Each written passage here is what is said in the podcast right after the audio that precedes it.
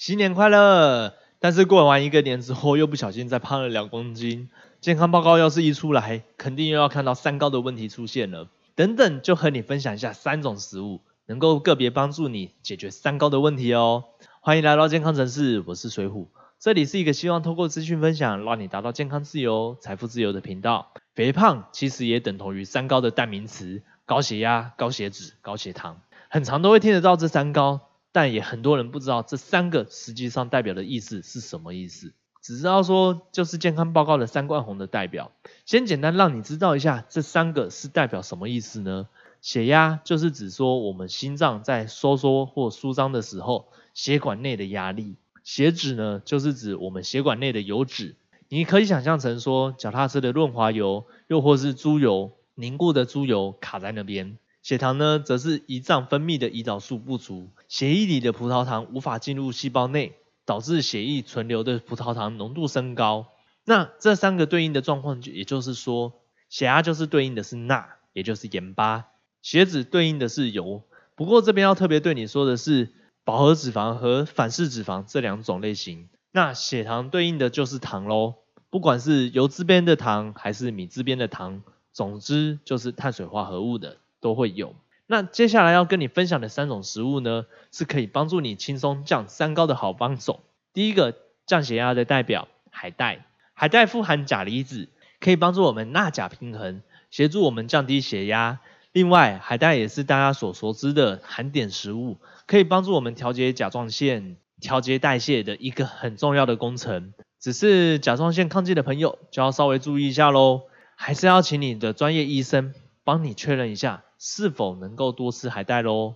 第二个降血脂的代表青鱼或是鲑鱼，前面有提到会造成我们的血脂高的原因有饱和脂肪和反式脂肪这两种类型的油脂，而不饱和脂肪则是出现在鱼身上。一般来说，怎么判断饱和还是不饱和呢？你只要把油摆在常温下一段时间，会凝固的就是饱和脂肪，没有凝固的就是不饱和脂肪。而青鱼和鲑鱼呢？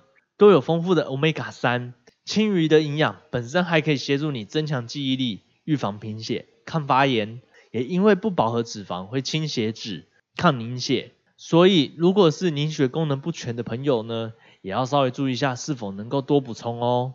第三个降血糖的代表糙米，糙米的 GI 值是五十六，我们平常吃的白饭则是八十四，只要把白饭替换成糙米，就可以慢慢的降低我们血糖的问题喽。另外，不只是糙米，像是最近很红的红薏仁、红藜麦等等的，都是很好的降血糖的食物哦。顺带一提，烹煮的时间如果越长，GI 值也会越高哦。稀饭的 GI 值就比白饭来得高许多呢，所以也要注意一下烹煮的方式哦。总结一下，虽然说刚刚的三种食物都是对身体非常的好，但也不是说就一直吃就好，任何食物都是过犹不及。不是说天天大量的吃，额外的吃就一定会变得更好，而是要学会懂得做替换和平衡。例如，你以前可能会吃一块很大块的控肉，那这个时候把它换成一块干煎的金鱼，又或是刚刚说的白饭换成糙米饭，这样子才可以达到你理想中的效果哦。最近也好多网友在 FB 社团上说，想要在年后好好的瘦到底，趁这次新的一年刚开始，要吃大餐的节庆也都在年终或年末了。现在就是你最好的减肥时机。听到这里的你，记得点选下方的第一个链接报名研讨会。如果你也想在新的一年下定决心要瘦的话，那你一定要报名了，因为里面有我在二零一九年的十一月开始，用不到半年的时间，从一百公斤瘦到六十五公斤，并且维持到现在的秘密。最后，这个频道是一个希望透过资讯分享，让你达到健康自由、财富自由的频道。如果这集的内容对你有帮助的话，记得帮我按赞、订阅、追踪、加分享，我们下个内容见喽，拜拜。